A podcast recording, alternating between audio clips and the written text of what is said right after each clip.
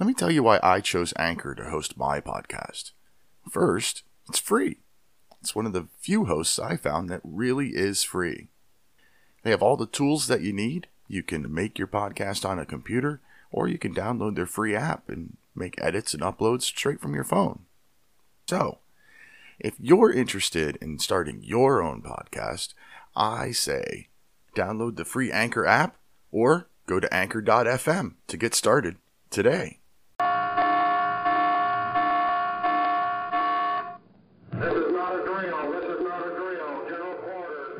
You have just entered Liberty Lighthouse, where we cut through the fog with common sense and logic. Coming to you from Pennsylvania, the state of independence, here he is, U.S. Navy veteran, author of the book Progress, Really? And your freedom loving host, Peter Serefine.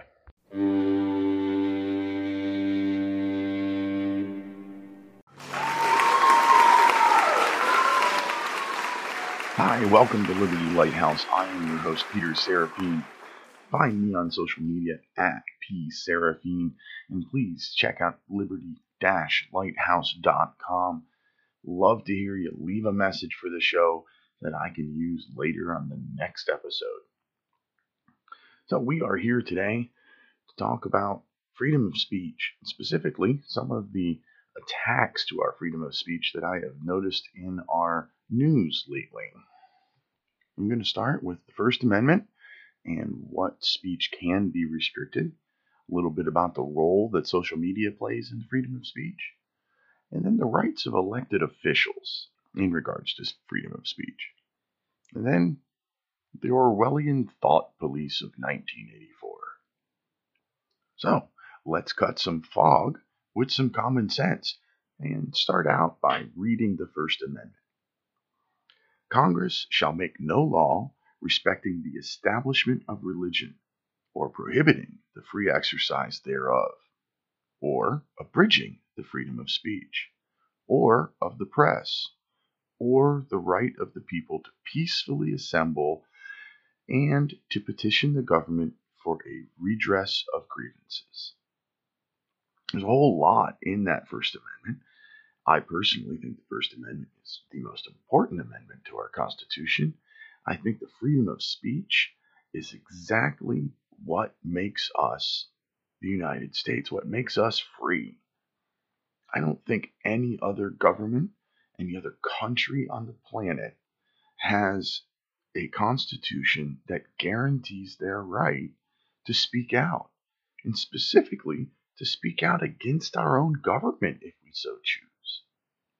Now, there's a lot to the First Amendment not going to talk about a religion, whether it's the freedom of the religion or the establishment of religion. I'm not going to talk about those today. Today, only talking about the freedom of speech. And that portion of the second minute says, or abridging the freedom of speech. It's pretty clear, pretty straightforward, not a whole lot of ambiguity there. Now, of course, there are a few exceptions to freedom of speech. There are a few things that you're not allowed to say. We all know the you can't yell fire in a crowded room sort of thing. Um, but what can be restricted uh, falls into a few categories obscenity, fraud. It makes sense. You can't openly make fraudulent statements. Child pornography, specifically child pornography, not just pornography in general speech integral to something illegal. You can't have a conversation about illegal acts that you are going to do. Speech that incites lawlessness. Speech that violates intellectual property laws. Uh, true threats and commercial speech like advertising. Those are the categories of, of speech that are regulated or can be regulated. Important to note, it does not say hate speech. Hate speech is not something that can be legally regulated as long as it doesn't break any of those other rules, such as obscenity or uh, inciting lawlessness. Hate speech is free speech. As much as, as uncomfortable as it may make us, as much as we might not like it, hate speech is protected speech. I actually wrote a blog post just on that topic uh, several weeks, if not a month or more ago. And it was just that we have to protect hate speech. The the bigots and the KKK and they they have the right to speak whether we like them or not. I'm sure we'll get back to that later. Let's talk about the role of social media. I hear a lot of people on the right, the conservative side things, say that Facebook and Twitter uh, throttle their pages. And I've even felt like they've done that to my work sometimes. Those on the right feel that Facebook and Twitter and social media sites have a strong left leaning and therefore are trying to cut back on those of us on the right being able to get our message out. Well, okay. Maybe it's true. Should they do that? Maybe, maybe not. Are they allowed to do that? Absolutely, they are. They are private companies. Private companies have the same rights of free speech that we do. If they don't like what you say, they can take it down. It's a private company. The First Amendment says that the government can't abridge freedom of speech. Facebook and Twitter aren't the government. You don't like Facebook and Twitter? Don't use them. Big applause, big kudos to a new friend of mine, Eric Thompson. Eric Thompson is the founder and owner of magabook.com. And there's a whole bunch of people like Eric Thompson out there who are fed up with what they feel as restrictions to the, their speech on social media platforms. So they've gone out and created their own social media platforms. I've heard of a whole bunch of them. The only one I'm on is the magabook.com. I recommend Magabook if you feel like your voice is getting restricted by Facebook and Twitter and the other mainstream social media sites. A little fair warning to you. So far, most of the users on there do lean pretty heavily to the conservative side. Uh, there is no restriction on the more liberal side, and that's what makes uh, Eric Thompson's idea great. Is that in the event that the government wants to to regulate what he what what he's putting up or wants to regulate magabook.com in any way, he'll just shut the site down rather than to do that. So Eric Thompson and others like him didn't like what was happening with free speech on Facebook and Twitter and the mainstream social media sites and have gone out to create their own. And big, big applause to them. So, quick summary on the social media thing. Uh, social media is not the government. The government can't restrict what you say, but social media can if they want to. They have the same rights of free speech that we do. If you don't like them, don't use them. Find someplace else to go. If this is a conversation that you might like to continue, please leave me a message at liberty-lighthouse.com or anchor.fm slash liberty lighthouse. Leave a voice message and we can continue this conversation another time. Moving on, let's talk about the rights of elected officials a little bit. Of course, our elected officials are people just like us, and therefore they have the same rights of free speech that we do. However, I've seen a couple of examples of our elected officials exercising their right to free speech in ways where they're encouraging the restriction of other people's right to free speech. Now, as a regular old private citizen, you can say that you don't like somebody or they should be silenced all you want to say. But once you become an elected official, I personally don't think you should do that anymore. Uh, two of the examples that I can think of off the top of my head is uh, Senator Bernie Sanders, current sitting elected senator of the United States and current presidential candidate Bernie Sanders has been requesting that television channels and TV programs not have Rudy Giuliani on their shows. Now, Rudy Giuliani is a private citizen, just like Senator Bernie Sanders.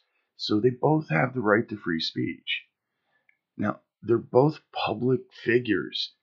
I personally think it's just reprehensible that any public official would advocate for the restriction of the freedom of speech of any other private citizen or public official. I think it's just wrong. Is it legally wrong? Maybe not.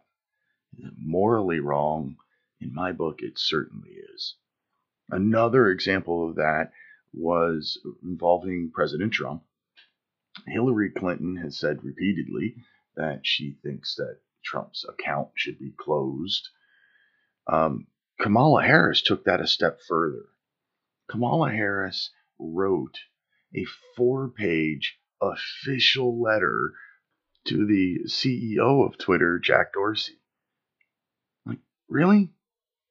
Kamala Harris, an elected official, sent a four page letter to asking that the US president's Twitter account be shut down.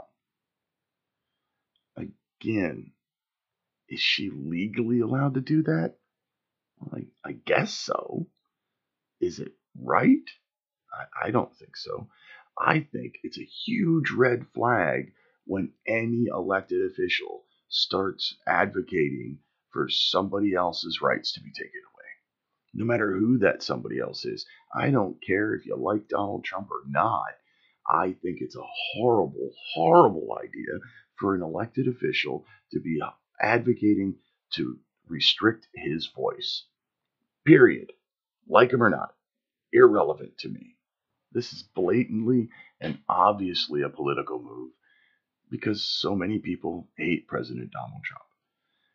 I, again, I don't care if you like him or not. You can't take away his his biggest platform or his preferred platform of his free speech. That's just wrong. That is corrupt. I would be completely surprised if CEO were to shut down at real Donald Trump. Um, however, they would be completely within their rights to do so. They shouldn't, but they can. They're not the government. Okay, so in summary of this little bit here about the rights of elected officials, elected officials has the same right of free speech that you and I have. You should have some better sense before they decide that they want to use their pulpit to restrict the free speech of anyone else. To me, a huge red flag that if they're willing to do that, they're willing to take anybody's rights away just because they don't like them. I'm absolutely sure that I missed some examples of uh, free speech and elected officials. Again, uh, liberty-lighthouse.com. Leave me a voice message. Tell me about the ones I missed that would fit in here, and I'll play them on the next show. Okay, I'm going to take a little break, be back in about 30 seconds. When I come back, we're going to talk about over the top political correctness and how close that is to the Orwellian thought police. Be right back.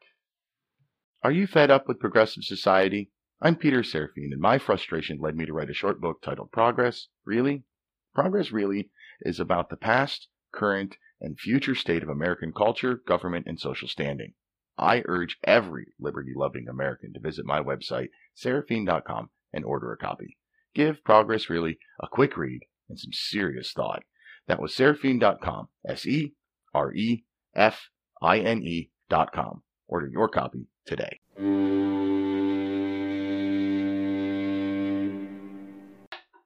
Okay, so welcome back. Um, your host, Peter Serefine, at P Serefine on social media. Check out the show's site at liberty-lighthouse.com. For this second segment, I'm joined by my 15-year-old boy, Jack. Say hi, Jack. Hi. That's cute. All right, so uh, as I promised, we're going to talk a little bit about the Orwellian thought police. So my opinion is that the the political correctness that has gone just completely overboard today is is really approaching the level of the Orwellian thought police from George Orwell's 1984. Uh, it's it's become absolutely ridiculous. Uh, there are cities and uh, municipalities out there that are now removing man as a prefix or suffix from anything just for the sake of gender inclusivity. So, for example, a manhole is now being called a utility hole in these municipalities. Jack, you're shaking your head. Why, why are you shaking your head like that? So stupid. I, I couldn't agree more. Uh, not only is it a silly thing to do, um, but it's a tremendous waste of, of taxpayer money. And if I were a taxpayer in one of those little towns, or one of those towns, I don't know how little they are, I, I would just be outraged that they're wasting time and money on such a, such a thing. Okay, so the, the political correctness is, has gone off the rails, in my opinion. Um, let's talk about the whole preferred pronoun use. So you're allowed to choose what gender you are now. Jack, what g- gender identity have you chosen today? Toaster. You're going to be a toaster today. Okay, I'm not sure what pronoun to use for a toaster. So if it's okay with you, I'm still going to refer to you in the masculine form and, and say he, okay? Okay. Okay. Now, you get to pick that you're a toaster. You get to pick what pronoun to use. And everybody around you has to use the pronoun of your choice. Now, I'm not suggesting that we go around using pronouns just to irritate people, but you demanding that I use a pronoun that obviously does not fit your, your physical being is a violation of my free speech. You can ask, and as long as you're not mean about it, I might comply, but you cannot demand it, in my humble opinion. Does that make sense, Jack? Yeah. Okay. Well, in the United Kingdom, June of 2018, a doctor who was uh, examining a biologically male patient was later fired because the doctor refused to refer to this patient as a she. I wrote about this in my book a little bit. I think I said in the book something to the effect of there's going to come a time when the, a doctor's going to get sued because he was examining a male patient and said, sir.